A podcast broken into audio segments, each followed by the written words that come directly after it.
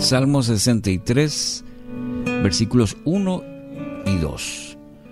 Dios, Dios mío, eres tú, de madrugada te buscaré, mi alma tiene sed de ti.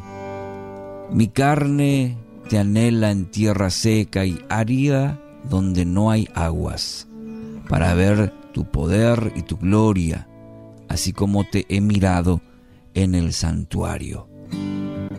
Título para hoy, Oración de David. Bueno, ¿y a cuántas generaciones habrán inspirado estas preciosas palabras, este hermoso salmo, el capítulo 63, escritas por David hace más de 3.000 años?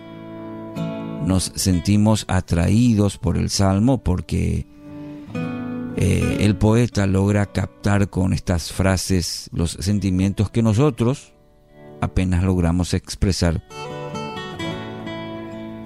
Estamos acostumbrados a proclamar nuestra devoción a Dios por medio del canto, la oración, la comunión con, con otros. Cuando la vida se nos presenta sin mayores contratiempos, estas palabras fluyen, fluyen sin sin dificultad de, de, salir de, nuestra, de nuestros labios, de nuestra expresión a Dios. Pero eh, probablemente esta expresión de, de, nuestra pasión también tiene más que ver con lo agradable de nuestras circunstancias que con una verdadera entrega a la persona de Dios. El momento en el cual David escribió este salmo fue enteramente diferente a lo que normalmente nos toca vivir a nosotros. El subtítulo del Salmo dice que fue escrito cuando David se encontraba en el desierto de Judá.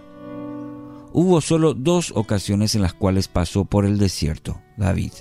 Una de ellas es cuando huía de Saúl buscando refugio en las cuevas, en las hendiduras típicas de la región. La segunda fue cuando Absalón se levantó en rebelión y le quitó el trono. El rey tuvo que huir con lo que tenía puesto. El relato bíblico nos dice que David llegó al desierto sucio, cansado y hambriento. Si nos detenemos un instante a meditar en, en estas escenas, podremos apreciar de una manera enteramente diferente el peso de estas palabras de David. Eh, el contexto para decir en las cuales David expresa eh, este, eh, este versículo, lo que encontramos en este texto. No es lo mismo decirle a Dios que Él es nuestro Dios cuando la mayor aflicción que hemos pasado es no haber comido por mediodía o, u otra circunstancia. Mm.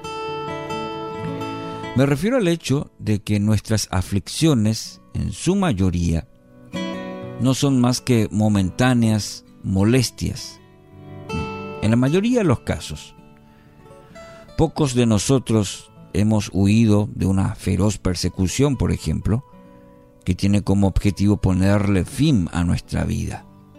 No sabemos lo que es sentirse completamente abandonado, sin tener dónde refugiarse ni a quién acudir para buscar socorro. Observemos otra vez en la primera frase de esta poesía. Dios, Dios mío, eres tú. Esta es una declaración que tiene un profundo sentido porque David lo había perdido todo. Mm.